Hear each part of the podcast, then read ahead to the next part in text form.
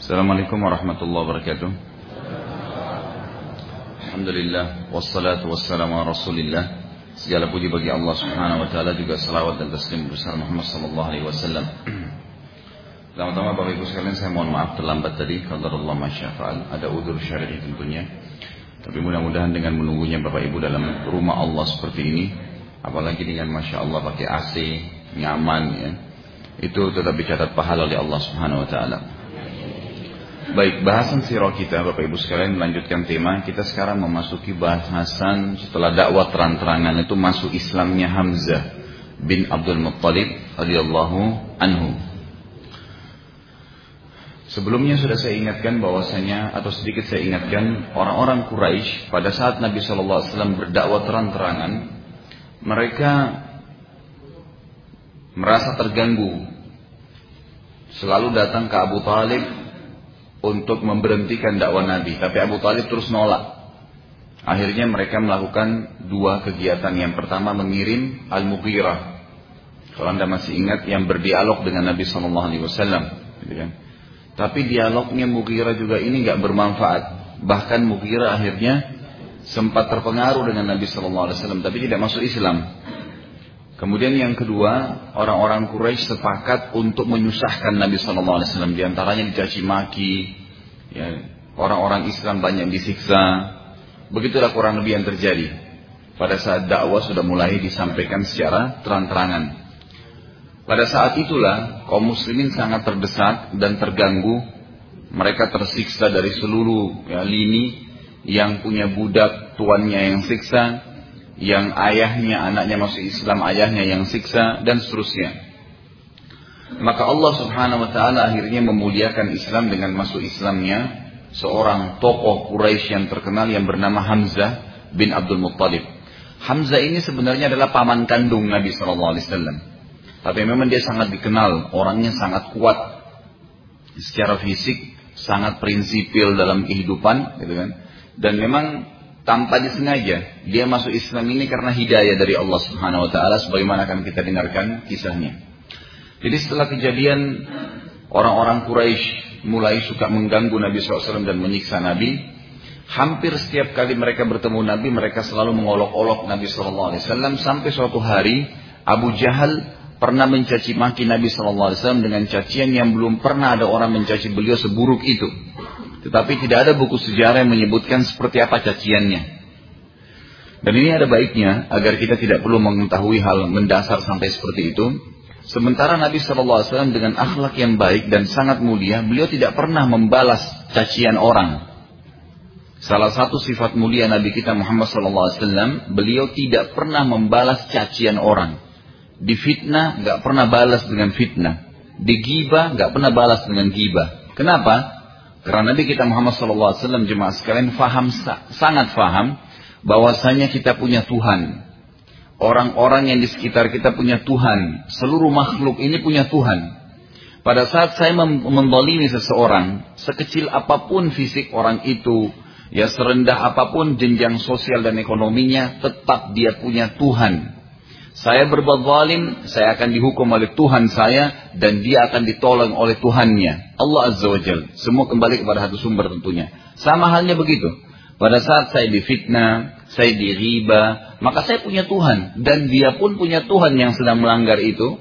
Pasti dia akan dihukum dan saya akan ditolong. Itu dengan izin Allah Subhanahu Wa Taala. Ini poin yang sangat jelas.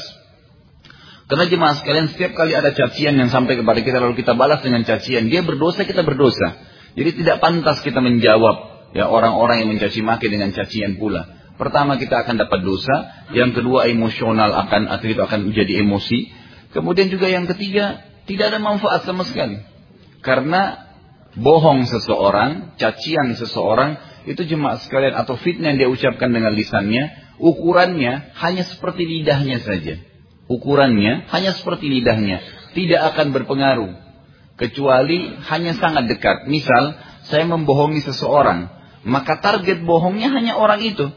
Kalau saya mau bohongi orang lain, saya harus ceritain lagi dan membohongi lagi, dan seterusnya. Sama dengan fitnah. Pada saat saya fitnah seseorang, naudzubillah, maka orang yang sedang saya jadikan target tidak ada. Yang satu ini orang di depan saya sedang saya sampaikan, saya fitnah. Cuman orang ini saja, seluas sepanjang lisan saya saja sebenarnya saya bisa memfitnah dia. Kalau saya mau fitnah lebih luas, saya harus sebarin terus, bekerja terus gitu. Jadi sebenarnya tidak ada manfaatnya sama sekali. Makanya salah satu akhlak yang mulia dari Nabi SAW adalah beliau tidak pernah membalas cacian orang. Beliau selalu menganggap kalau orang-orang yang mencaci, memfitnah beliau adalah orang yang jahil. Dan Allah sudah mengingatkan dalam Al-Quran, A'udzubillahi minasyaitonirrajim, wa idza khatabahumul jahiluna qalu salama. Salah satu ciri-ciri hamba Allah yang mulia adalah kalau mereka diajak dialog, debat sama orang-orang yang jahil, tidak mengerti, tidak ada gunanya kita berdialog dengan mereka, maka mereka meninggalkan. Udah ditinggalin, gak usah aja dialog, gak usah aja berdebat, gak usah aja berantem, sudah tinggalin aja. Itu bukan berarti kita pengecut, tidak. Justru karena kita dewasa dan bijaksana, maka kita tidak ikut-ikutan dalam hal-hal yang tidak ada manfaatnya. Karena setiap detik kehidupan kita akan dihisap oleh Allah Subhanahu wa ta'ala. Lalu Nabi SAW satu waktu pernah saya katakan tadi, Abu Jahal caci maki dengan cacian yang belum pernah ada orang yang mencaci di Mekah sejahat itu. Sekali lagi tidak disebutkan apa caciannya, dan ini lebih baik buat kita, gitu kan? Yang penting kita sudah tahu ini kejadian terjadi. Maka ada seorang wanita yang kebetulan dari Quraisy juga tawaf, juga wanitanya tidak disebutkan namanya siapa. Mendengarkan cacian tersebut dan wanita itu tidak sabar mendengar itu. Lalu wanita tersebut keluar dari Mekah dan menemui, kebetulan yang ditemui adalah Hamzah, paman Nabi SAW, itu masih dalam keadaan kafir. Yang pada saat itu kebetulan baru pulang dari berburu. Dan ada banyak buku sejarah jemaah sekarang menyebutkan Hamzah ini orangnya sangat kuat secara fisik, tinggi besar. Dan kalau beliau berburu, itu bukan berburu rusa, ya, seperti kita mungkin berburu hewan-hewan yang sederhana. Enggak, ini berburunya harimau, singa, gitu kan. Jadi yang dia buru memang hewan-hewan buas dan sendirian. Setiap kali pulang dia membawa satu ekor harimau, dia membawa satu ekor singa. Memang orangnya sangat kuat gitu. Yang pada saat itu kebetulan dia masih dalam keadaan kufur. Wanita itu berkata kepada Hamzah, bila seandainya engkau sebagai pamannya Muhammad mendengarkan bagaimana Abu Hakam atau Abu Jahal memperlakukan ponakan anda dengan cacian yang sangat menyakitkan, tentu anda tidak akan membiarkannya. Lalu Hamzah berkata, apakah tidak ada orang yang menolongnya? Menolong Muhammad SAW, kata wanita tersebut tidak ada. Semua orang diam, karena yang bicara adalah Abu Jahal. Juga ditokohkan di Mekah. Maka Hamzah radhiyallahu anhu segera menuju ke Darun Nadwa, tempat berkumpulnya orang Quraisy, di mana Abu Jahal dan teman-temannya lagi mengolok-olok Nabi SAW. Dan waktu itu Abu Jahal kebetulan dikelilingi oleh tokoh-tokoh Quraisy yang tidak ada sama sekali orang yang menegurnya, karena semuanya sungkan dan segan dengan Abu Jahal. Yang terjadi jemaah sekalian, Hamzah datang langsung, tidak pakai ngomong, nggak tanya apakah kamu caci maki atau tidak, datang busur panahnya itu dipakai dihantamkan ke kepala Abu Jahal dengan keras sehingga kepala Abu Jahal berdarah. Seraya dia berkata, apakah engkau mencaci Muhammad sementara aku penganut agamanya? Kalimat ini yang kata para ulama adalah kalimat hidayah dari Allah. Dia nggak tahu kenapa dia ucapin. Jadi tiba-tiba saja dia datang, dia pukul kepalanya Abu Jahal. Abu Jahal kena lihat Hamzah takut, kan gitu, berdarah kepalanya. Lalu Hamzah radhiyallahu anhu menghadap kepada Quraisy dan berkata, siapa lagi di antara kalian yang berani melawanku? Pada saat itu tidak ada satu orang pun yang berani untuk melawan Hamzah. Abu Jahal pun lalu berkata kepada semuanya, jangan kalian mengganggunya, biarkan saja, karena memang saya yang telah berlebihan telah mencaci maki keponakannya. Setelah kejadian tersebut jemaah sekalian, Hamzah radhiyallahu anhu ya, tentu dengan perilaku telah menolong Nabi SAW. Dan mulai hari itu juga orang Quraisy pada segan, karena khawatir Hamzah datang dan memukulnya.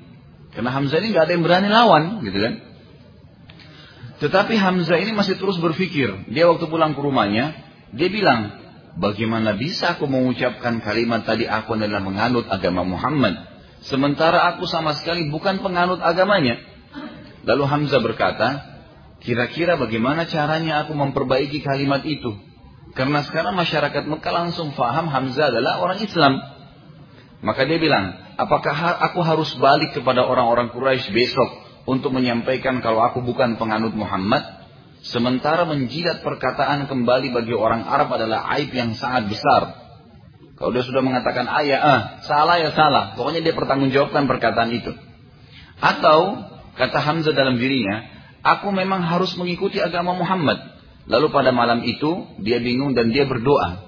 Hamzah berkata, tentu sebagaimana saya pernah jelaskan jemaah sekalian, masyarakat Mekah ini beriman adanya Allah ya. Cuman mereka masih syirik. Mempartisipasikan Allah dengan makhluknya. Seperti menyembah berhala, kan gitu. Yang umumnya mereka lakukan, batu-batu, ya dianggap ada pohon yang keramat, ada di antara mereka yang masih sembah api. Jadi semua ini adalah perbuatan syirik, mempartisipasikan penyembahan Allah kepada makhluknya. Lalu Hamzah berkata, "Ya Allah, bila agama Muhammad benar, maka tanamkanlah hal tersebut dalam hatiku. Bila tidak, maka berikanlah aku solusi dari masalah ini." Lalu Hamzah merasa senang dan tenang dengan keyakinan tersebut, yang keesokan harinya ia mendatangi Nabi SAW dan akhirnya mengucapkan syahadat. Ya. Dengan masuk Islamnya Hamzah radhiyallahu anhu, maka Nabi SAW sangat senang dengan dan merasa telah bertambah kekuatan dan penolong Islam. Dan perlu Anda ketahui, setelah masuk Islamnya Hamzah ini, orang-orang Quraisy jadi segan sekali. Tidak berani lagi mengganggu Nabi SAW dan kaum muslimin. Karena Hamzah setiap kali menemukan ada orang Quraisy yang mengganggu satu saja orang Islam, bukan cuma Nabi, langsung dihadapi oleh Hamzah. Gitu.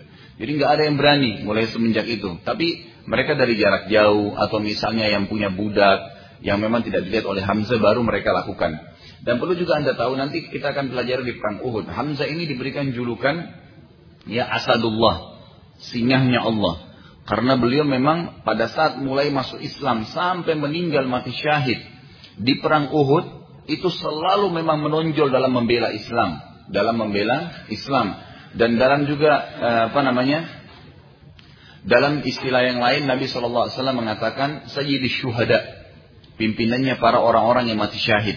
Karena beliau akan mati syahid di perang Uhud. Nanti juga akan kita pelajari di perang Badr. Ya, perang sebelum Uhud, perang tahun ketiga, Badr perang tahun kedua. Itu di perang Badr, waktu mereka kekalahan orang-orang Quraisy ini, waktu pulang ke Mekah, semuanya pada bertanya, siapa yang paling hebat di antara muslimin di medan perang yang membuat kita jadi kocar kacir? Lalu ada pasukan-pasukan Quraisy yang anak-anak muda masih belum kenal Hamzah, mereka mengatakan ada satu orang yang umurnya sudah tua, tapi dia sangat kuat dan kekar. Dan di dadahnya itu ada bulu burung merpati. Jadi cirinya beliau selalu kalau memakai baju perangnya, itu ditaruh bulu merpati putih. Ya, satu lembar, satu helai itu ditaruh di bajunya. Gitu. Jadi menonjol gitu. Radhiyallahu anhu. Maka dicari tahu siapa dia, setelah ditahu Hamzah, maka semuanya akhirnya merasa, oh pantas dia seperti itu. Karena orangnya sangat kuat. Dan ini nanti yang menyebabkan Hindun, istri Abu Sufyan, membayar seorang budak ahli tombak itu untuk membunuh Hamzah di perang Uhud setelahnya. Dan nanti akhirnya mati syahid gara-gara itu. Ini kurang lebih gambaran tentang Hamzah. Nanti akan ada juga bahasan insya Allah di perang Uhud masalah beliau radhiyallahu anhum. Kemudian poin setelahnya, setelah Hamzah radhiyallahu anhu masuk Islam langsung juga seorang tokoh sahabat yang masyhur bernama Abu Dzarr. Abu Dzarr Al-Ghifari. Abu Dzarr Al-Ghifari ini dari suku Ghifar di luar Mekah. Suku Ghifar ini jemaah sekalian pada zaman itu terkenal satu suku perampok. Ya. Suku Ghifar ini satu suku semuanya perampok. Ya.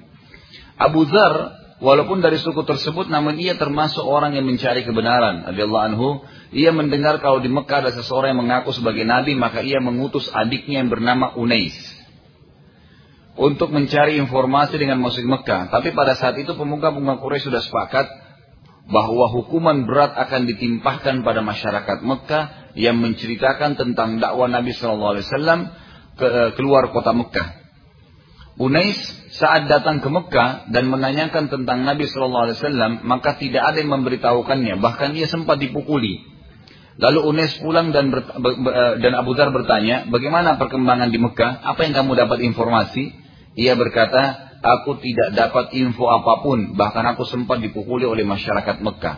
Jadi sudah sepakat disebarin berita, siapapun yang menyampaikan tentang dakwah Nabi dipukulin langsung, dikeroyokin oleh Quraisy.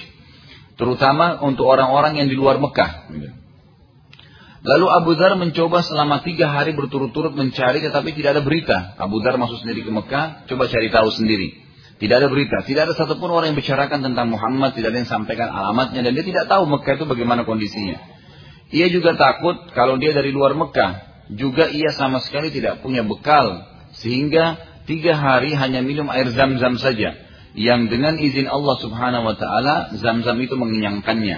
Ini sedikit ditanggapi oleh para ulama sejarah, ada yang menulis dalam tambahan buku mereka, dan ini juga perilaku beberapa sahabat nanti yang kita lihat pada saat mereka masuk ke Mekah, itu mereka umumnya dimasuk di Mekah itu tidak pernah berhenti minum Zam-Zam. Bahkan ada di antara sahabat yang sempat tinggal selama 7 hari di Mekah nggak makan apa-apa, cuma minum Zam-Zam saja. Ya, mereka maksimalin minum Zam-Zam, dan memang Zam-Zam ini jemaah sekalian hasil survei membuktikan setelah diteliti, itu ternyata dia mengandung sekitar 480 kandungan mineral. Ya, kalau kita sekarang air mineral yang terbaik di Indonesia ini itu kurang lebih 80-90 saja. Ini bisa sampai 400 kandungan. Jadi memang dia mengenyangkan. Dan ini sebagaimana sabda Nabi SAW dalam hadis yang sahih, Zam-Zam adalah makanan yang mengenyangkan dan sekaligus obat. Ini hadis yang sahih riwayat Imam Ahmad. Juga dalam hadis yang lain, Zam-Zam sesuai dengan niat peminumnya. Jadi jemaah sekalian, saya sarankan Anda kalau ada kelebihan rezeki, beli Zam-Zam. Indonesia alhamdulillah cukup banyak dijual. Anda bisa letakkan di rumah Anda dan diminum. Dan terlebih lagi, 1 tetes Zam-Zam yang Anda titiskan di kopi Anda atau teh Anda, atau Anda minum dalam air putih Anda kalau Anda khawatir habis Zam-Zamnya, sudah cukup membuat air itu atau kopi dan teh itu bisa membuat doa Anda diterima. Karena Nabi SAW mengatakan apa, Zam-Zam sesuai dengan niat orang yang meminumnya. Dan sudah pernah saya jelaskan, Imam Syafi'i rahimahullah berkata, aku meminum Zam-Zam dengan meminta 3 hal. Ini orang Indonesia ini kalau haji umrah minum Zam-Zam cuma minta penyakitnya sembuh. Gitu. Padahal sebenarnya Imam Syafi'i mengatakan apa? Aku minum Zam-Zam meminta 3 hal. Yang pertama, aku minta agar panahanku tidak pernah meleset. Karena beliau suka sekali berburu. Beliau mengatakan setelah minum Zam-Zam dan berdoa itu tiba-tiba tidak pernah meleset. Mulai hari itu tidak pernah meleset sasarannya. Yang kedua, aku minta agar aku menjadi ulama muslimin. Dan siapa yang tidak kenal nama Imam Syafi'i seluruh dunia. Yang ketiga, beliau mengatakan aku minta minum Zam-Zam agar dimasukkan ke dalam surga. Dengan minum Zam-Zam gitu. Karena mereka sangat faham hadis Nabi yang mengatakan Zam-Zam sesuai dengan niat orang yang meminumnya. Minta apa saja. Kesehatan, kekuatan, keturunan, apa saja diminta dengan minum Zam-Zam. Makanya saya katakan sangat rugi kalau ada umat Islam yang tidak konsumsi ini. Yang gitu. Dan kita temukan teman-teman kita di Mekah, di Madinah, umumnya di Saudi ya. Itu yang memang sering konsumsi Zam-Zam setiap hari. Masya Allah gitu kesehatannya ya. Sampai ada seseorang di Jeddah itu jemaah sekalian sampai hari ini masih hidup. Umurnya sekitar 93 tahun. Itu jalannya masih kuat. Badannya gemuk sekali, besar gitu. Teman ayah saya kebetulan pernah ketemu sama orang itu. Diundang makan gitu kan. Lalu ditanya, apa rahasia antum ini sampai bisa seperti ini gitu. Keadaannya umur 93 tahun masih kuat. Padahal badannya gemuk. Dan kalau makan itu kambing bisa 1/2 ekor sendirian. Loh iya, terus ditanya sama teman ayah saya, apa rahasianya? Dia bilang sebentar habis makan saya tunjukkan. Selesai makan, dia bilang tuh sampai makan itu lebih kuat dari saya, kata teman ayah saya ini, dan beliau masih muda waktu itu kan. Kemudian setelah makan diajak ke garasi tempat mobilnya, dia nggak masukin mobil dalam situ, dibuka ternyata ada jerigen banyak sekali tuh jerigen Zam-Zam. Dia bilang saya setiap minggu ke Mekah isi 10-20 galon Zam-Zam 30. Lalu saya minum. Saya nggak pernah minum kecuali Zam-Zam. Gitu. Ya, itu bukan mustahil karena Allah Subhanahu Wa Taala dan Rasulnya sudah menjanjikan itu. Baik. Selanjutnya Abu Dzarr radhiyallahu anhu berkata, hingga suatu malam seluruh masyarakat Mekah tidur dan tidak seorang pun berada di sana kecuali aku. Jadi di Mekah, maksudnya di sekitar Ka'bah. Semua orang tidur, karena tidak seperti sekarang orang tawaf 24 jam. Kalau zaman dulu tidak, mereka malam tidur dan memang tawafnya mereka keliru gitu. Tiba-tiba saja ada 2 orang budak wanita mendekati Ka'bah. Lalu aku berkata pada diriku sendiri, mereka berdua hanyalah budak wanita yang tidak akan melaporkan pertanyaanku. Perlu juga Anda tahu di sini jemaah sekalian, budak-budak di zaman Quraisy itu ketahuan karena mereka rata-rata tidak meletakkan kain di atas kepalanya. Atau mereka punya ciri khas sendiri dari pakaiannya gitu. Jadi makanya Abu Dzarr langsung tahu. Lalu Abu Dzarr pun bertanya pada mereka, apa yang kalian ketahui tentang agama baru? Mereka menjawab, untuk apa engkau bertanya? Lebih baik sembah saja Isaf dan Na'ilah. Masih ingat ya kisahnya? Isaf itu nama laki-laki, Na'ilah nama perempuan.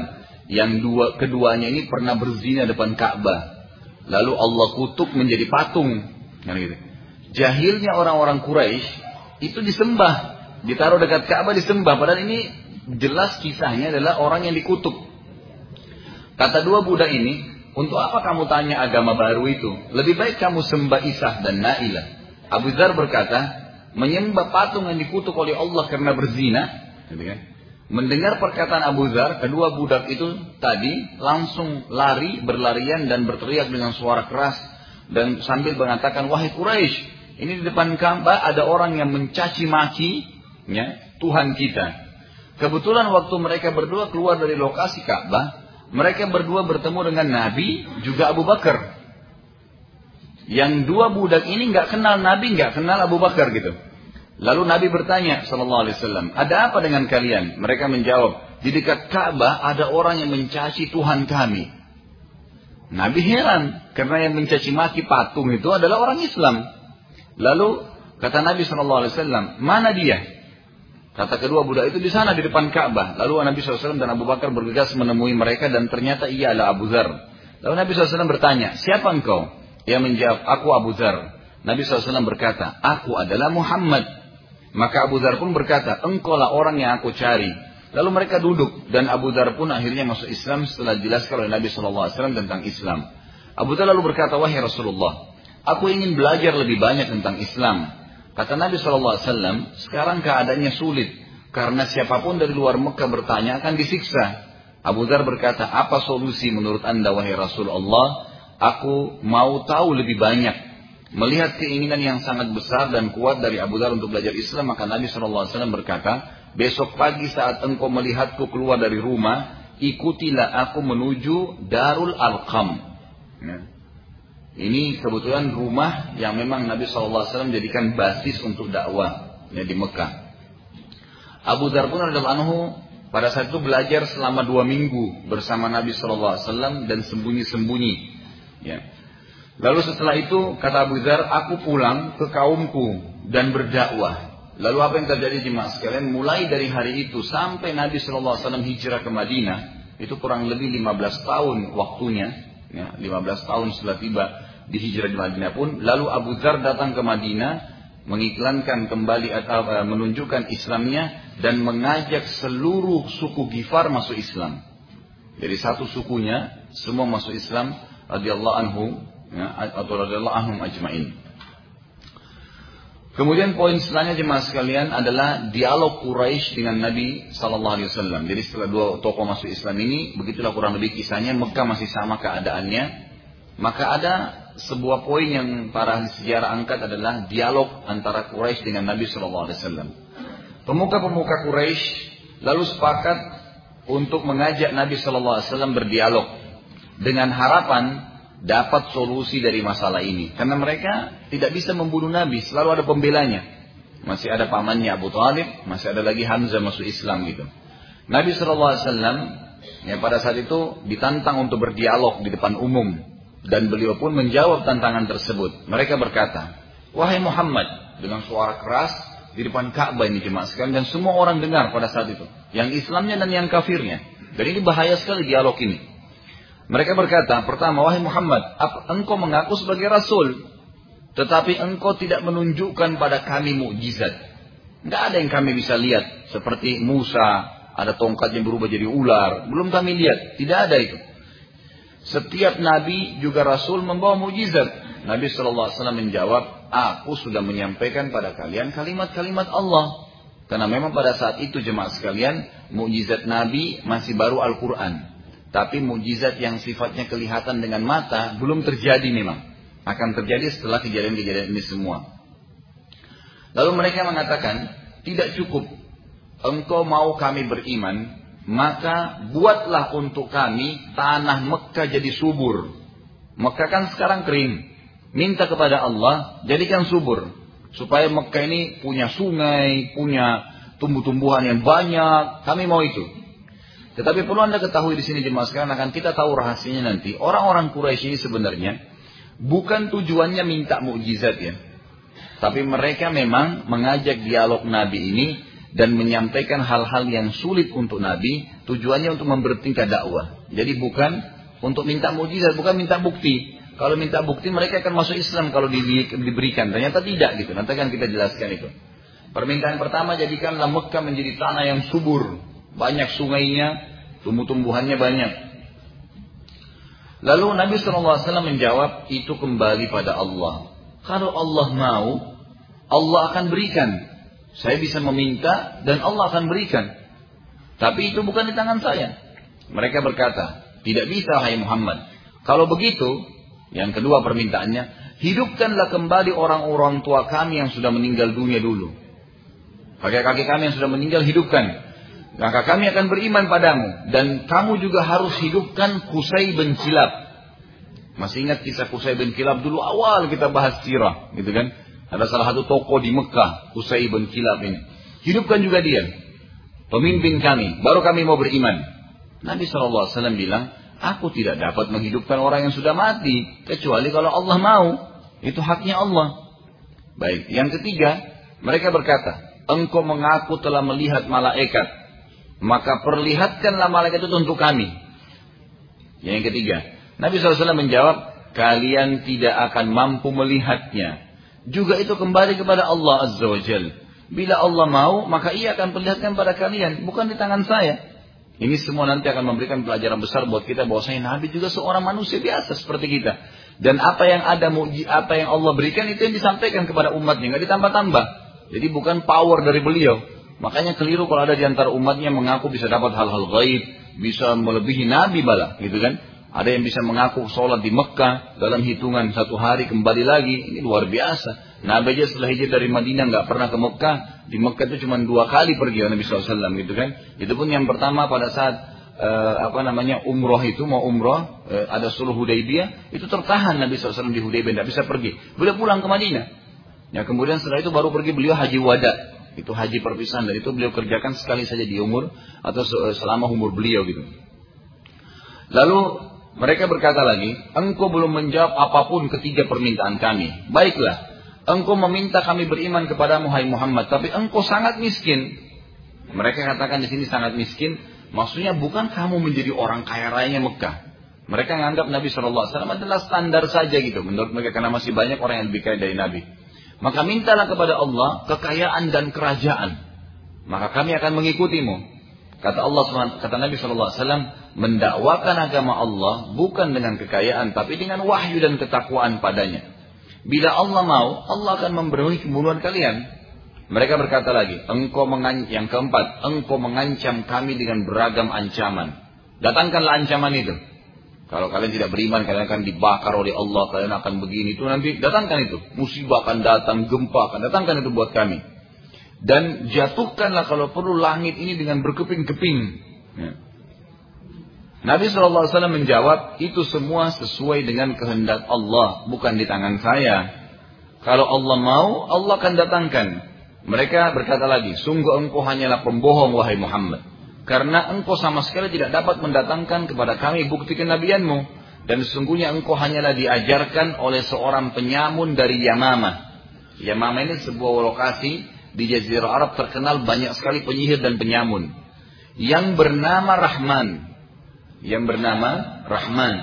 Kenapa jemaah sekalian? Karena orang-orang Quraisy itu cuma tahu Allah namanya satu, Allah saja, nggak ada nama lain. Jadi pada saat Nabi SAW sering mengatakan dalam surah Al-Fatihah Ar-Rahman Ar-Rahim, gitu kan? Mereka menganggap Rahman itu adalah nama penyihir gurunya Nabi, gitu. Jadi bukan namanya Allah. Jadi mereka bilang, sesungguhnya engkau hanya diajarkan oleh seorang penyamun dari Yamamah yang bernama Rahman. Gitu. Padahal namanya Allah gitu kan. Melihat kejadian tersebut, salah satu pemuka Quraisy berdiri bernama Abdullah bin Abi Umayyah bin Mughirah. Lalu dia berbicara, dia mengatakan, wahai Muhammad, aku tidak akan beriman padamu walaupun engkau terbang di atas langit. Lalu engkau datangkan kitab dari langit yang aku bisa pegang dengan tanganku. Jadi kau terbang ke langit, datangkan kitab, turunkan kasih saya, gitu kan. Setelah itu pun aku tetap mengatakan kau seorang penyihir. Setelah itu jemaah sekalian, hampir semua pemuka Quraisy berdiri dan semuanya mengatakan, kami tidak beriman padamu hai Muhammad, kecuali engkau datangkan Allah kami lihat dan juga malaikat-malaikatnya. Jemaah sekalian, saya ingin tanya satu hal di sini. Enak nggak kalau kita hidup sekarang? Mana enak, kita zaman itu atau zaman sekarang? Oh, cuman sedikit yang mau hidup zaman sekarang. Kalau saya sih mau zaman sekarang ya. Coba bayangin Bapak Ibu kalau kita hidup di situ, zaman itu. Pernah saya ngobrol sama teman-teman saya dan bilang, enak ya hidup di zaman Nabi jadi sahabat. Kan gitu. Iya kan? Enak jadi sahabat. Abu Bakar ditunjuk, kamu di surga. Umar, kamu di surga. Utsman, kamu di surga. Gitu kan? Iya. Saya sempat bilang, kalau kita jadi sahabat, kalau kita jadi Abu Jahal, coba bayangin tuh. Ada orang gak bisa membaca, gak bisa menulis, ngaku Nabi. Tiba-tiba aja datang gitu. Gimana? Dari mana ini? Waktu itu nggak ada lampu, nggak ada fasilitas, nggak ada apa-apa gitu. Nggak gampang jadi sahabat itu. Apalagi jadi seperti Abu Bakar, luar biasa. Nah, gitu. Waktu pulang nanti kita pelajari dari Isra Mi'raj itu waktu Nabi SAW pulang, Quraisy sudah bilang, ini Muhammad gila, nggak mungkin udah. Ngaku Mi'raj ke langit gitu kan. Ini Isra saja nggak mungkin, perjalanan 1 bulan dari Mekah ke Palestina. Itu dia ngaku pulang pergi 1 malam. Jadi 2 bulan perjalanan. Gitu kan. Kemudian Mi'raj pergi ke langit. Apa yang terjadi? Waktu datang langsung semua orang ragu. Termasuk umat Islam. Abu Bakar itu ditanya. Wahai Abu Bakar. Sahabatmu ini kata orang Quraisy sudah gila Muhammad. Ngaku Isra dan Mi'raj. 1 malam. Dari mana itu ceritanya? Apa kata Abu Bakar? Wahai Quraisy. Kalau di depan mata saya tembok warna putih. Jelas-jelas putih terang. Lalu Muhammad bilang tembok itu hitam. Abu Bakar, saya akan bohongkan mata saya dan saya benarkan Muhammad. Nah apa-apa. Pokoknya kalau sudah putih tetap hitam. Muhammad bilang hitam. Mata saya yang salah gitu. Tuh bayangin tuh. Jadi gak gampang gitu kan jadi sahabat. Kalau kita sih harus bersyukur sekarang gitu kan. Apalagi kalau sudah dipanggil jihad gitu kan. Dipanggil ke perang Badar. Ini bacot-bacotan sama pedang ini. Gitu. Kalau zaman sekarang orang pakai senjata. Ya, 100 meter bisa nembak mati lari lagi orangnya gitu kan. Ini enggak, zaman dulu luar biasa, berhadapan dengan kematian, membela seseorang, tidak ada lampu, azannya enggak ada mic, enggak kedengaran, tebak-tebakan dan macam-macam gitu kan. Kejadian yang luar biasa zaman dulu. Jadi jemaah sekalian kita harus bersyukur luar biasa kita bisa beriman pada Nabi SAW dengan fasilitas seperti sekarang gitu. Kalau zaman dulu bisa seperti tadi. Seperti orang-orang Quraisy, datangkan langit, ini turunkan langit, hancurkan musibah, datangkan musibah buat kami dan seterusnya. Dengarkan Allah ceritakan tentang dialog ini. Allah ceritakan kepada kita tentang komunikasi tadi, dialog antara Quraisy dengan Nabi SAW, dan nanti kita akan tahu apa alasannya Allah belum kasih. Kisah ini disebutkan dalam surah Al-Isra, urutan 17 dalam Al-Quran ayat 90 sampai 96. Al-Isra 17 ayat 90 sampai 96 bunyinya A'udzubillahi minasyaitonirrajim.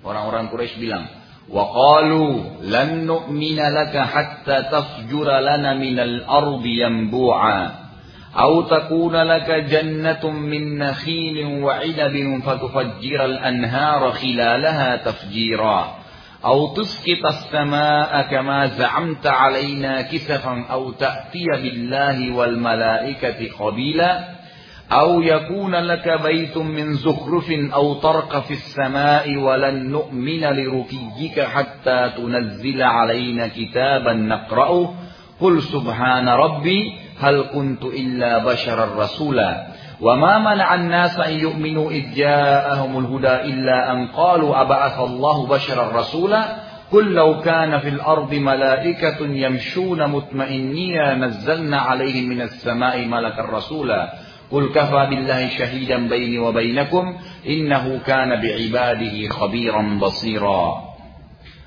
Dan mereka berkata, kami sekali-kali tidak percaya kepadamu, hai Muhammad, hingga kamu memancarkan mata air di Mekah ini dari bumi untuk kami. Saya jadikan Mekah subur.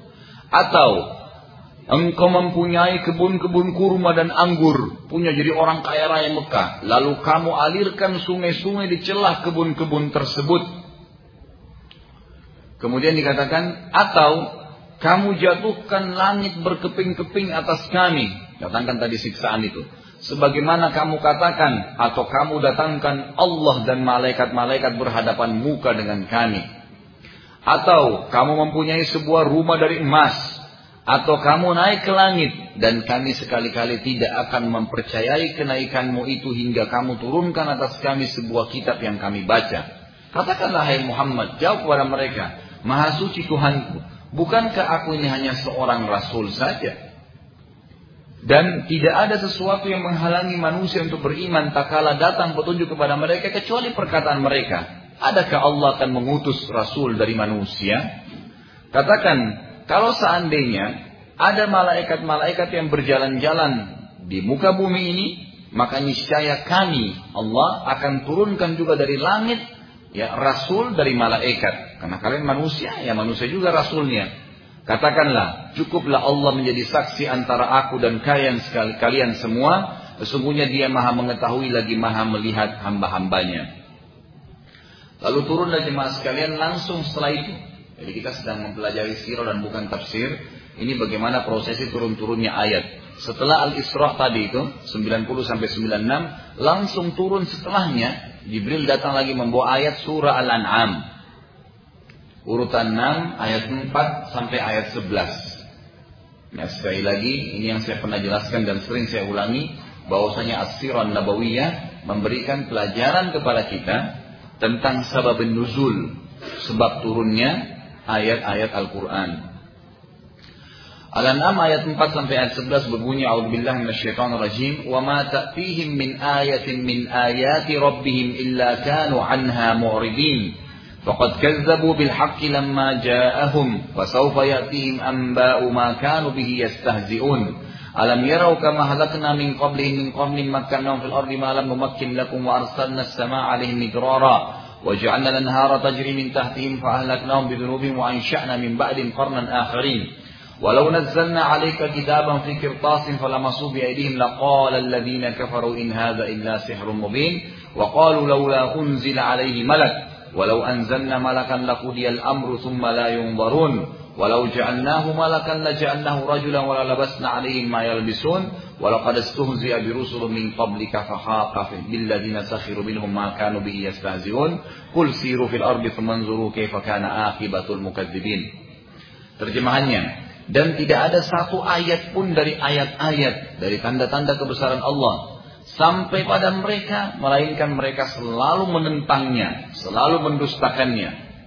Sesungguhnya mereka telah mendustakan Al-Quran tak kala sampai kepada mereka, maka kelak akan kami sampaikan kepada mereka tentang perilaku olok-olok mereka itu. Apakah mereka tidak memperhatikan berapa banyak generasi yang telah kami binasakan sebelum mereka? Ada kaum Ad, kaum Tsamud, ya, yang Allah siksakan. Padahal generasi itu telah kami tubuhkan kekedudukan mereka di muka bumi, yaitu keteguhan yang belum pernah kami berikan kepada kalian wahai orang-orang Mekah. Dan kami curahkan hujan yang lebat atas mereka, dan kami jadikan sungai-sungai mengalir di bawah mereka.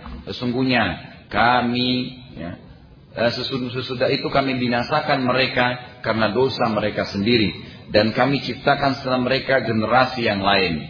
Dan kami juga turunkan kepadamu, dan kalau kami turunkan kepadamu tulisan di atas kertas. Nah, tadi orang-orang Quraisy sempat minta buku diturunkan dari langit di atas kertas. Kalau kita sekarang kan Al-Quran ini nanti ditulis di atas kertas itu. Dari zaman Utsman ditulis di atas kulit radhiyallahu anhu. Tapi di zaman Nabi SAW, zaman Abu Bakar, zaman Umar belum. Al-Quran masih berada di atas pelapa-pelapa kurma, masih ada di tulang-tulang hewan pada saat turun. Nah, itu dikumpulkan di zaman Utsman dan ditulis ya di dalam, di atas kulit. Sebelumnya tidak. Nah, kata Allah SWT, kalau zaman itu diturunkan tulisan ya di kertas dan mereka dapat menyentuhnya dengan tangan mereka sendiri, tentulah orang-orang itu akan berkata, ini tidak lain hanyalah sihir. Dan mereka berkata pula, mengapa tidak diturunkan kepadamu hai Muhammad malaikat? Ya, kenapa tidak ada malaikat yang kami lihat? Dan kami turunkan, dan kalau kami turunkan malaikat, tentulah akan datang hukuman atas mereka. Jadi setiap malaikat kalau datang, permintaan mereka itu pasti akan dihukum oleh Allah SWT. Bukan lagi datang untuk memberikan informasi. Dan kalau kami jadikan Rasul itu malaikat, tentulah kami jadikan dia seorang laki-laki, dan kami akan berikan mereka pakaian malaikat itu seperti yang apa yang dipakai oleh manusia. Tentulah kami meragukan atas mereka. Ya. Tentulah kami meragu-ragukan atas mereka apa yang mereka ragukan atas diri mereka sendiri. Dan sungguh telah diperolok-olok rasul-rasul sebelum Muhammad, maka turunlah pada orang-orang tersebut azab yang pedih. Ayat terakhir, katakanlah berjalanlah di muka bumi, kemudian perhatikanlah bagaimana kesudahan orang-orang yang telah mendustakan. Allah Subhanahu wa taala mengingatkan kenapa Allah tidak memberikan apa yang Quraisy minta. Jadi Bapak Ibu sekalian rahimakumullah, tadi kan orang Quraisy minta tuh gampang semua sebenarnya. Minta agar Mekah jadi subur, permintaan yang sederhana. Minta agar Nabi SAW menjadi orang yang terkaya di Mekah, jadi raja, permintaan yang sederhana. Yang berat itu sebenarnya pada saat mereka minta agar ya minta diturunkan kitab dari langit, itu masih bisa. Tapi yang berat adalah mereka minta Allah didatangkan dan malaikat, gitu kan? Ini yang tidak mungkin terjadi. Tapi ada alasan. Sebenarnya Allah bisa kasih semua yang mereka minta. Tapi kenapa Allah belum kasih ya? Padahal sebenarnya itu bisa membuktikan tentang risalah Nabi Muhammad SAW. Ada alasannya. Kalau Anda ingin tahu alasannya, Allah sebutkan di surah Al-Isra. Kembali ke Isra lagi, urutan 17 ayat 59. A'udzubillahi minasyaitonir rajim, satu ayat saja. Wa ma mana'ana an nursila bil ayati illa an kadzdzaba biha al-awwalun wa atayna tsamudan naqata mubsiratan fadzalamu biha wa ma nursulu bil ayati illa tahwifa. Dan sekali-kali tidak ada yang menghalangi kami untuk mengirimkan kepadamu, hai Muhammad, tanda-tanda kekuasaan kami. Semua yang orang Quraisy minta bisa saya kasih, kata Allah. Bisa seketika saya kasih. Tapi apa yang membuat? Melainkan karena tanda-tanda itu telah didustakan oleh orang-orang sebelum mereka. Sebenarnya ada orang-orang sebelum Quraisy sama permintaannya pada rasul-rasul mereka. Tapi pada saat diberikan, mereka tidak beriman juga. Jadi nanti kalau kamu sudah diberikan itu Muhammad, muka jadi subur, kamu jadi raja, itu percuma aja. Mereka tetap tidak beriman karena tujuannya bukan mencari kebenaran, tujuannya untuk menentang.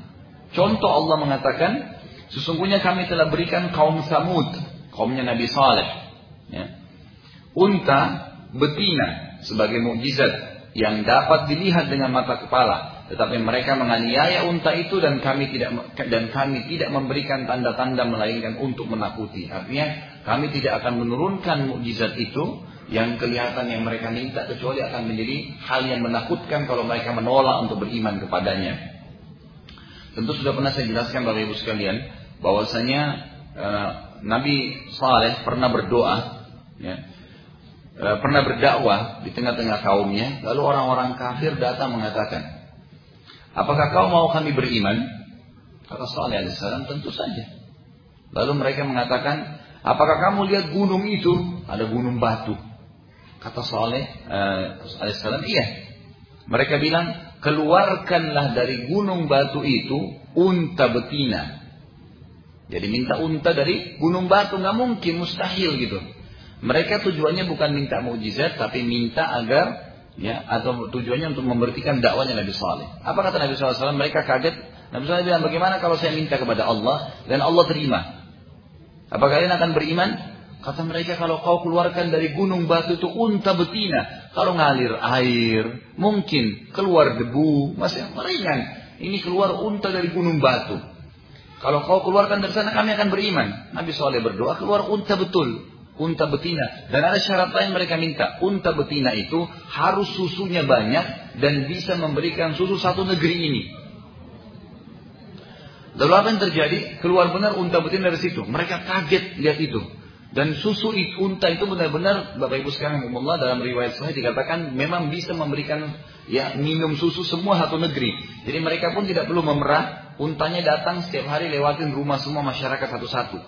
Mereka cuma taruh nampan itu situ, kemudian di atau embernya, nanti kemudian untanya tinggal ngisi, mereka tinggal buka pintu ambil susunya. Mukjizat dari Allah Subhanahu wa taala. Apa yang terjadi? Apakah mereka beriman? Tidak. Mereka membunuh lagi unta itu. Dibunuh supaya tidak ada lagi bukti buat Nabi Saleh alaihi wasallam. Begitu kurang lebih perilaku Quraisy. Jadi orang Quraisy ini pada saat minta para nabi tadi bukan untuk beriman. Jadi sama dan sama nama maksud Nabi Saleh nanti. Jadi walaupun sudah datang, dilihatkan, nanti mereka cari lagi alasan untuk mengatakan tidak benar. Sihirlah, inilah, itu loh, beragam macam alasan. Di sini jemaah sekalian, perlu juga Anda ketahui ada sebuah riwayat Bukhari yang berbunyi yang luar biasa. Pada saat dialog itu terjadi, Allah Subhanahu wa taala mengutus Jibril alaihissalam.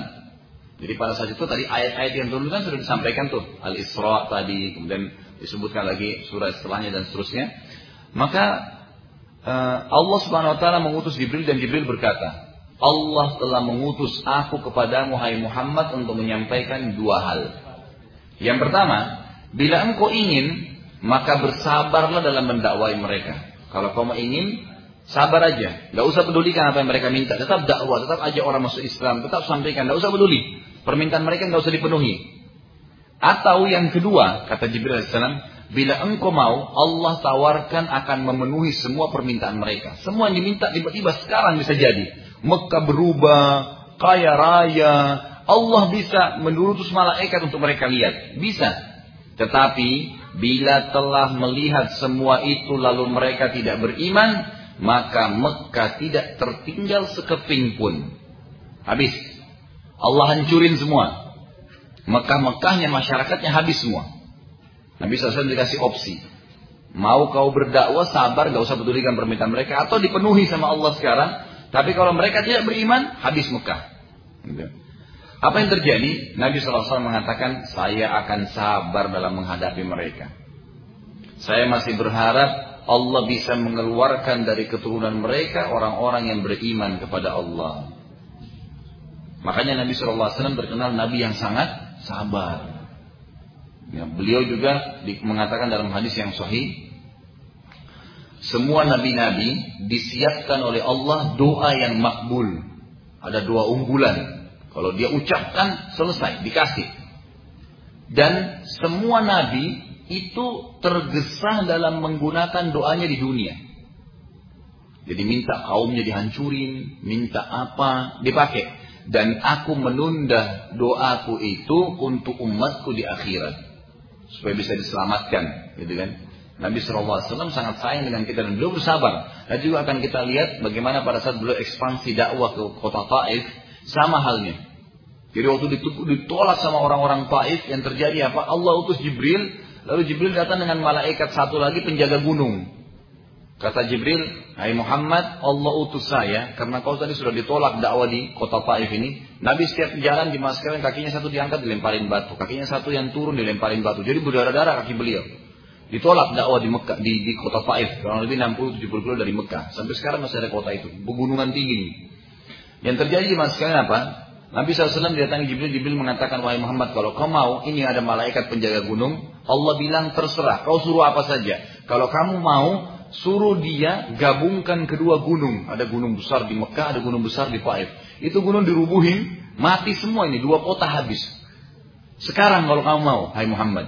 Langsung kata Nabi SAW apa?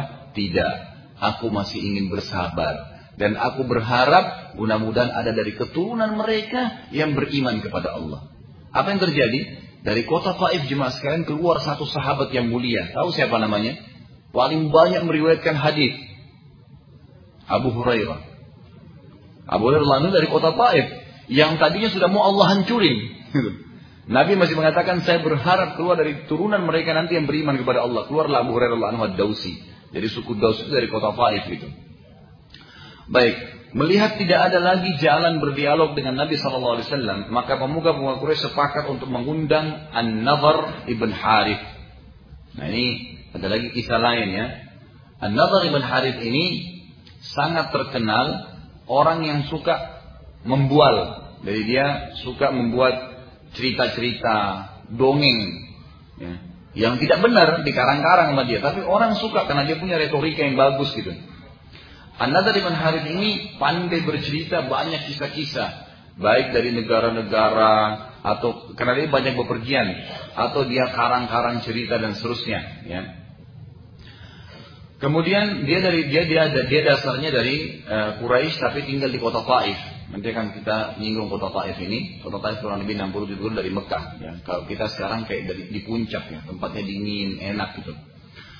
Setiap Nabi SAW berbicara dimanapun Nabi bicara, ya, keluar rumahnya bicara sama siapapun, selalu An-Nadhr bin Harith ditugaskan dan dibayar oleh Quraisy untuk ikut juga bicara.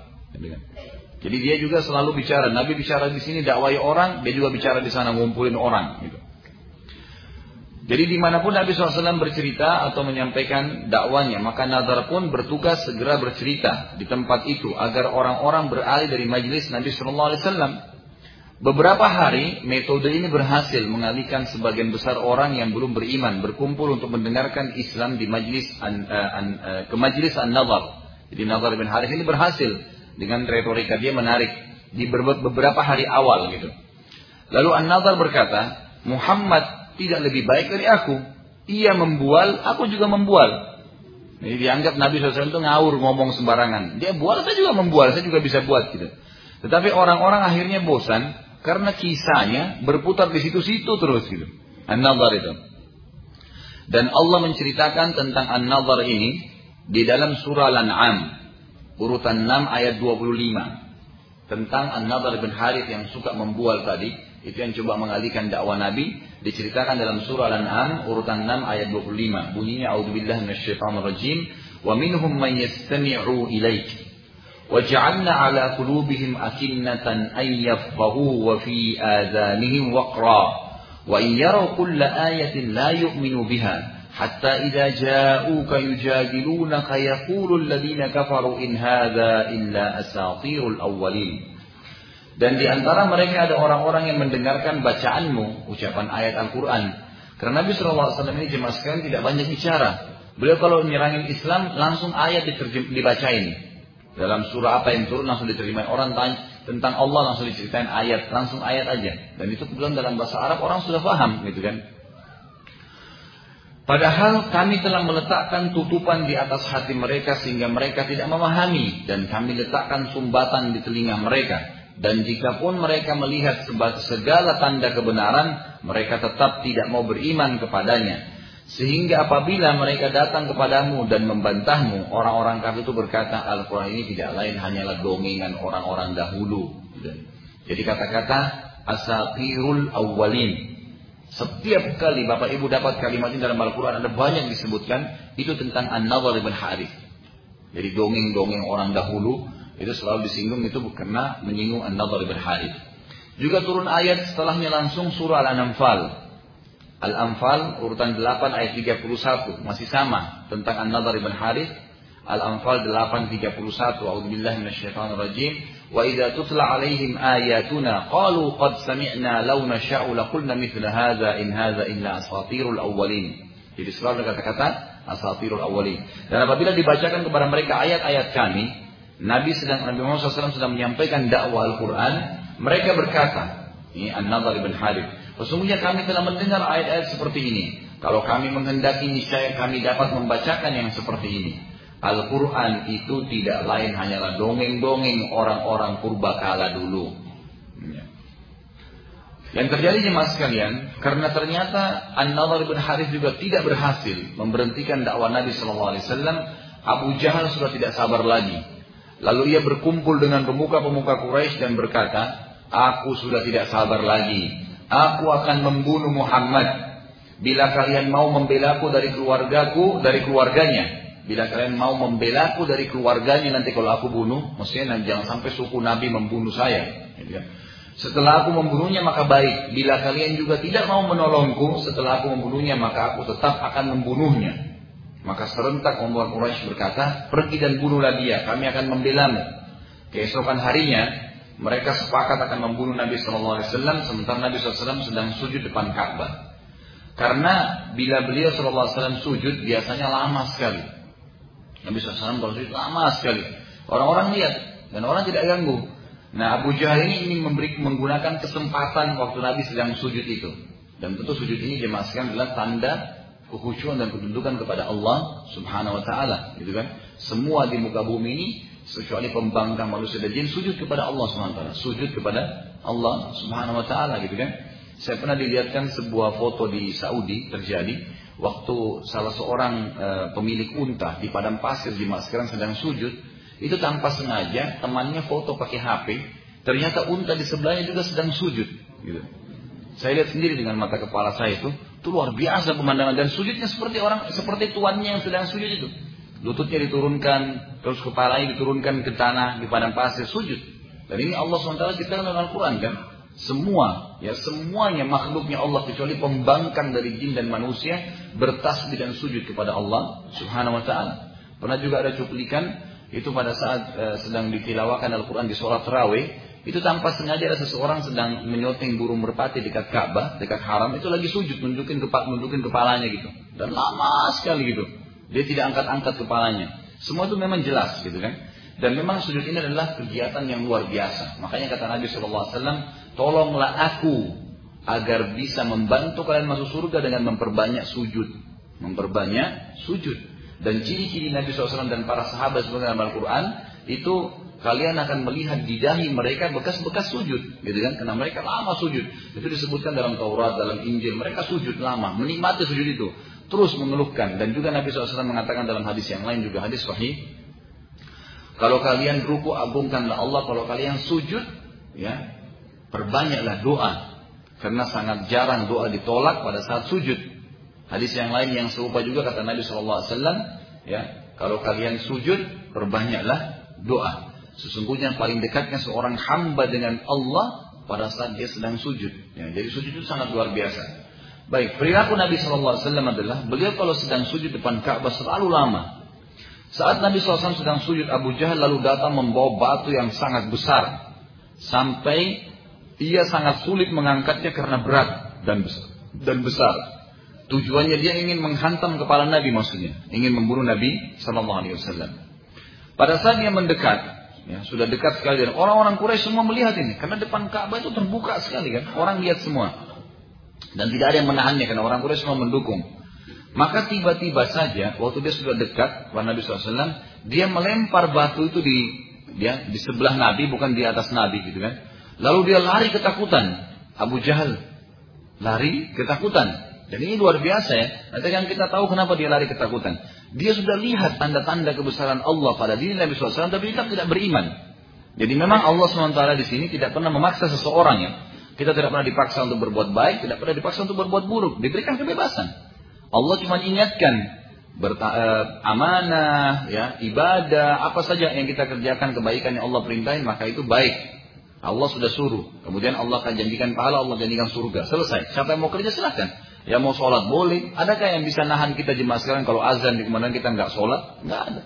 Adakah tangan dari langit turun menarik tangan kita untuk sholat? Tidak. Kita bebas memilih. Mau sholat. Allah larang zina, riba, ini, itu. Dilarang. Tapi Allah nggak pernah tahan kita. Dipegang tangan kita. Nggak boleh zina. Nggak. Dibiarin. Ini. Tapi ini haram loh ya. Berdosa. Nanti masuk neraka kamu kalau kamu lakukan. Allah berikan kebebasan. Tidak ada paksaan di sini. Tidak ada paksaan.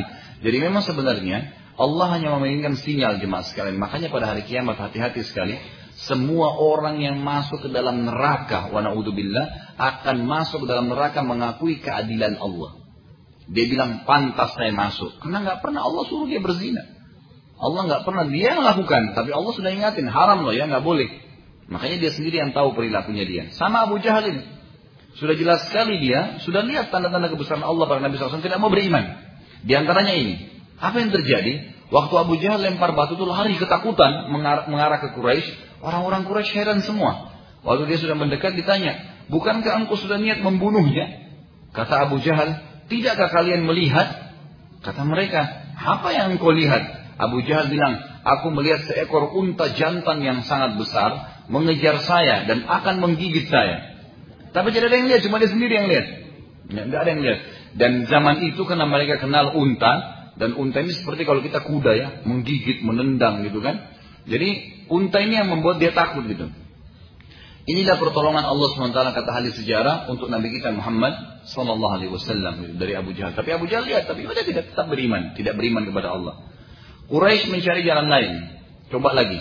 Mereka sepakat untuk mengalihkan orang-orang dari Nabi SAW, baik orang dari luar Mekah atau dalam Mekah, dan seluruh yang telah beriman harus disiksa. Para budak disiksa oleh tuannya masing-masing dan bebas disiksa oleh sukunya sendiri. Agar tidak terjadi peperangan. Jadi masing-masing tuan siksa budaknya dan orang dari suku bisa nyiksa sukunya. Sehingga tidak ribut dengan suku yang lain gitu. Maka semuanya mulai melaksanakan. Di antaranya yang disiksa dari budak adalah Bilal ibn Rabah radhiyallahu anhu yang terkenal. Oleh tuannya sendiri Umayyah bin Khalaf. Nanti Umayyah ini kita akan pelajari kisahnya. Dia akan terbunuh di perang Badar dan dibunuh oleh Bilal. Bilal nanti akan bunuh dia. Ada kisah sendiri yang cukup menarik nantinya. Umayyah membawa Bilal jauh ke tengah padang pasir pada siang hari. Lalu membuka bajunya, ini bayangin panas ya. Mungkin kalau kita tidur di lantai masjid ini sekarang di teras luar ini dengan matahari begini panas sebenarnya gitu kan. Ya bagaimana dengan padang pasir itu menyimpan panas ya, pasir itu. Lalu dibuka bajunya dan ditidurkan ya, di atas sebuah batu, padang pasir, ditaruh di bawahnya batu yang sudah panas ya, ditaruh di badan Bilal di situ ya. Kemudian mohon maaf, ditidurkan di atas tanah padang pasir. Kemudian dibuka bajunya dan diangkat sebuah batu yang berat dan panas diletakkan di dadahnya. Ya. Tetapi Bilal tetap sabar sambil mengucapkan ahadun ahad. Allah Esa, Allah Esa.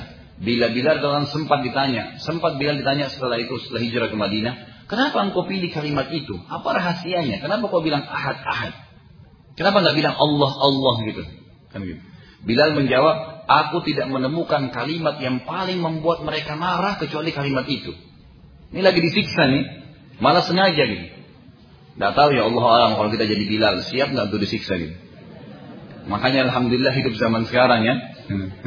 Sudah tinggal masuk masjid pakai AC, cuman tunggu ustaz sebentar terlambat setengah jam.